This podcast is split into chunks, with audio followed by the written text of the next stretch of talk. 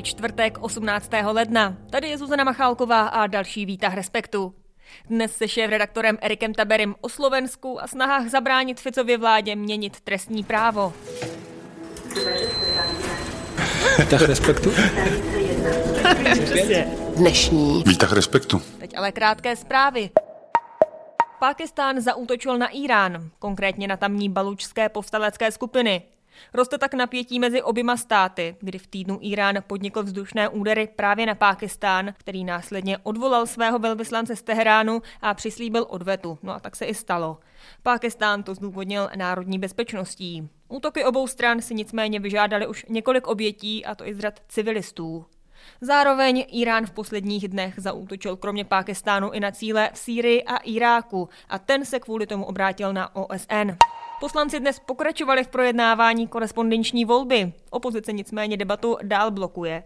Šéf SPD Tomio Okamura vládě vyčítá, že prosazováním korespondenční volby hledá další voličské hlasy a dál opozice projevuje obavy třeba z narušení tajnosti hlasování.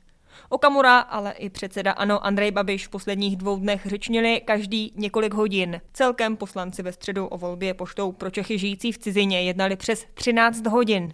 No a jednu zprávu už v centru Lankan z Člověka v tísni přidá i šéf-redaktor Erik Tabery. Ahoj. Ahoj. Tak co bys ještě dodal?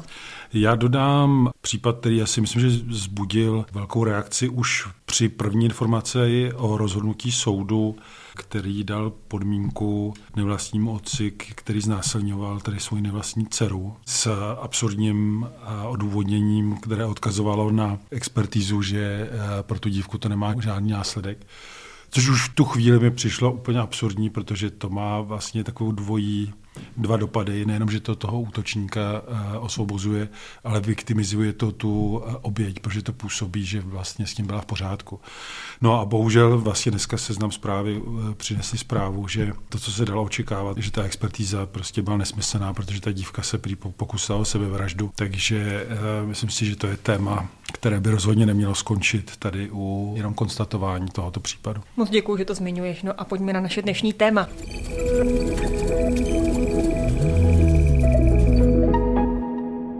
Dnešní. Výtah Respektu. Ak by predložené návrhy nadobudli účinnosť čo i len na jednu sekundu, v dôsledku skrátenia premlčacích lehôd navždy zanikne trestnosť tisícov už spáchaných majetkových a hospodárskych trestných činov. Zanikne aj zodpovednosť ich páchateľov, a to aj v případě mimoriadně závažných trestných činů. Tak se dnes slovenská prezidentka Zuzana Čaputová vyjádřila k návrhům Ficovy vlády na změny v trestním právu. Stručně připomenu, že vládní představitelé se snaží mimo jiné zrušit úřad speciální prokuratury, údajně kvůli jeho podjatosti. Pravdou ale je, že úřad dohlíží na kauzy z předchozího Ficova vládnutí, kdy je obviněno, obžalováno nebo dokonce odsouzeno hned několik desítek osob z jeho okolí. Tak Eriku, vy jste před týdnem v posledním podcastu Československo řešili, kdy a jak by se Zuzana Čaputová ke krokům Ficova kabinetu měla vyjádřit. Je podle tebe ta její dnešní reakce adekvátní a přišla včas? Podle mě ano. Vlastně to trochu koresponduje s tím, co jsem říkal v tom našem pořadu, že si myslím, že ta příležitost ještě bude. Navíc eh, slovenská prezidentka je vlastně známá tím, že se nesnaží s těmi svými vyjádřeními nebo výstupy a přicházet co nejrychleji, co se dějí, aby ta argumentace byla přesnější. Za mě teda ten její projev byl velmi důstojný, klidný. Máš pocit i z toho, třeba když mluvíš se svými slovenskými kolegy, že by měla být ostřejší, že už je čas, aby trochu přitvrdila, nebo že si drží tu svoji polohu a je to tak naprosto v pořádku? Já myslím, že volání po větší tvrdosti může být adekvátní a zejména pokud si to přeje někdo na slovenské scéně.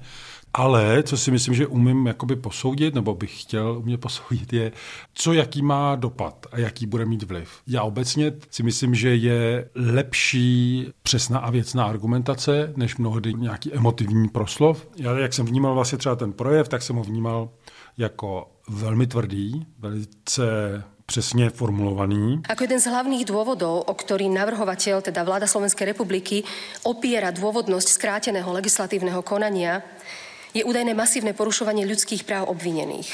Majú o tom svedčiť desiatky rozhodnutí Ústavného súdu Slovenskej republiky.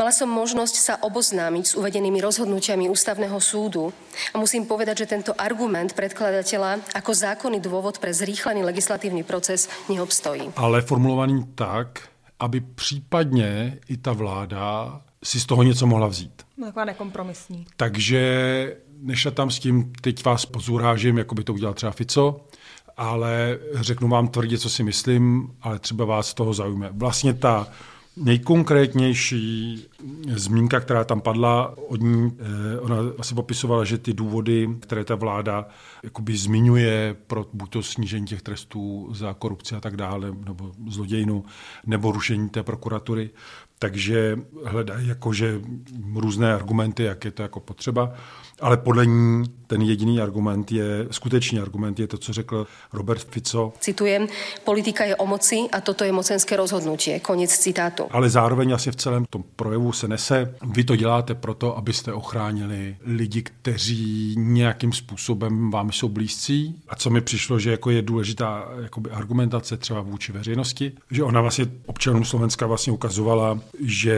ten návrh vlastně není jako politický v tom ohledu, že by ochraňoval lidská práva, ale že vlastně to umožňuje větší ochranu vlastně zlodějů. Páchateľ, ktorý spácha trestný čin krádeže vlámaním v obydlí a poškodenej osobe spôsobí škodu do 350 tisíc eur, čo je pre väčšinu obyvateľov Slovenska znamená celý za ich život nadobudnutý majetok, by podľa navrhovanej právnej úpravy nemusel ísť do väzenia, ale bolo by mu možné uložiť podmienečný trest odňatia slobody. V tomhle ohledu si myslím, že to je možná důležitější než cokoliv jiného v tom proslevu, protože ta společnost by si měla uvědomit, že tohle není jako, a teď ukážeme těm eh, liberálům, eh, Sorošovcům nebo komu, tohle prostě nechte nás krást co ještě důležitější, že se tam výrazně zkracují promlčecí lhuty, což mi přijde, že eh, vlastně ta širší veřejnost by měla slyšet teoreticky, že někdo okrade tak se nemusí domoct vůbec pomoci. Ono ale ta část veřejnosti minimálně si to uvědomuje, protože i na dnešek je v desítce měst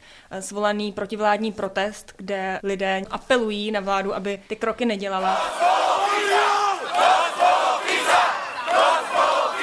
Zároveň to znepokojuje i Evropský parlament, který ve středu přijal rezoluci, která většinově odsoudila ty Ficovy vládní snahy měnit trestní právo. Jak významná je ta rezoluce směrem ke Slovensku? Myslíš, že i to je dostatečný apel proti Ficově vládě? No, tak když jsem viděl to video Fica, jak, jak jede v autě, eh, komentuje to. Rukopis uznesenia, které dnes Evropský parlament přijal, je úplně jasný. To je rukopis opozičných slovenských europoslanců. Očividně jako hodně zuří, tak eh, bych řekl, že to má velký dopad, nebo minimálně na něj. On ví, že to může vést je třeba zdůraznit, může, není to automaticky, že by se mohli eh, zastavit přísun nějakých evropských peněz pro Slovensko, což už se jednou stalo Maďarsku, pak se to tady zastavilo to rozhodnutí, ale eh, mohlo by se stát. Tady bych ještě jenom řekl, že za tu rezoluci vlastně kritizující slovenskou vládu hlasovalo 496 evropských poslanců a proti bylo jenom 70. Mm-hmm. To je teda jako už drtivé rozhodnutí. A v tom prohlášení se mimo jiné vlastně konstatuje znepokojení nad eh, využitím toho zrychleného legislativního procesu. Je bezprecedentné, aby sa takéto závažné zmeny v oblasti trestného práva diali bez riadného legislatívneho procesu. Štandardný legislatívny proces, ktorý v sebe zahrania medzirezortné pripomienkové konanie, má svoj osobitý účel a ten nijako nenahrádzajú vyjadrenia poslancov v parlamente. Riadne pripomienkové konanie je verejné.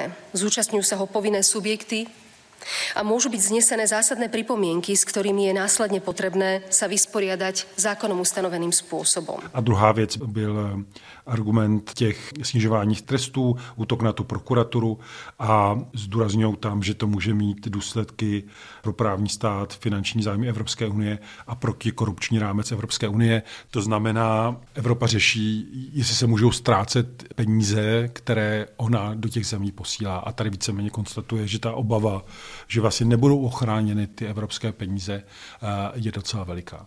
No ale reálně, co se tedy teď může stát? Protože vy jste i v tom Československu řešili, že Ficovi se tedy nepodařilo nějak tiše a rychle prosadit ty změny, že opozice i veřejnost zareagovala.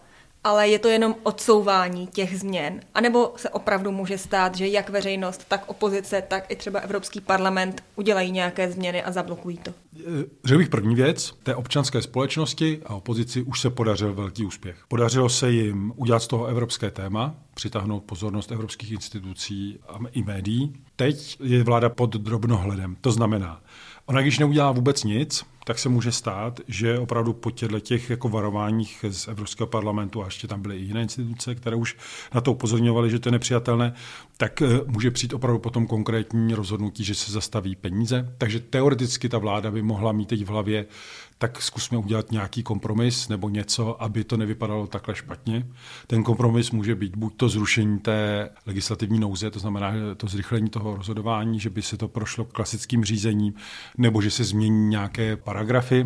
Tam je velká otázka, jestli se to stane, protože Fico bude mít obavu, že by tím projevil nějakou slabost eh, nebo něco, takže možná bude chtít jít proti tomu a bude třeba spolehat na to, že ta Evropa proti němu nepůjde, protože ji bude vydírat, třeba až se bude rozhodovat o pomoci Ukrajině hmm. nebo, nebo něčemu. Takže Kdy... trochu kopíruje Orbána.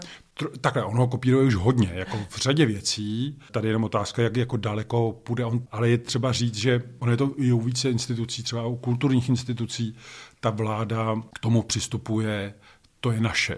Mm-hmm. My to vlastníme a my si budeme dělat, co chceme. A preto chcem dopredu verejnosti oznámiť, že na takýto druh školenia mládeže na sexualizovanú show LGBTI organizovanú mimovládkou už nebude rezort kultúry vynakladať peniaze daňových poplatníkov. Len aby se dopredu vědělo. Ten zápas myslím, že musíme sledovat hodně pozorně, já to zdůraznuju pořád a budu i nadále, protože vzhledem k tomu, že Andrej Babiš říká, že vlastně Orbán a Fico jsou mu blízcí politici, tak eh, nepochybně i on sleduje, jak to teď všechno bude procházet, takže bude to i pro nás nějaké varování, co by tady mohlo nastat. My tady mluvíme o tom, jak se k tomu vyjadřuje Zuzana Čaputová, ale Slovensko brzy čekají prezidentské volby. Jak moc je to pro Fica zásadní, kdo v nich zvítězí? Může to být i pro ně ten zlom? Rozhodně to pro něj bude zásadní, bylo to vidět už i dneska, jenom jak nepříjemně mu bylo, a možná ještě víc Pelegrini, když jsem tak sledoval ty jejich výrazy, že tam přijde někdo a, a, a mluví jinak než oni a navíc je to hlava státu. On musí vědět, protože prostě je to zkušený politik, že kdyby vyhrál Pellegrini, tak opravdu to Slovensko vlastně mají pod kontrolou a ta opozice slábne. Protože do teďka vždycky ta veřejnost nějakým způsobem vyvažovala, zejména u těch prezidentů. Naopak, kdyby neuspěl, tak může eh, dostat jasnou zprávu brzo, že proti sobě aktivizuje většinu té společnosti.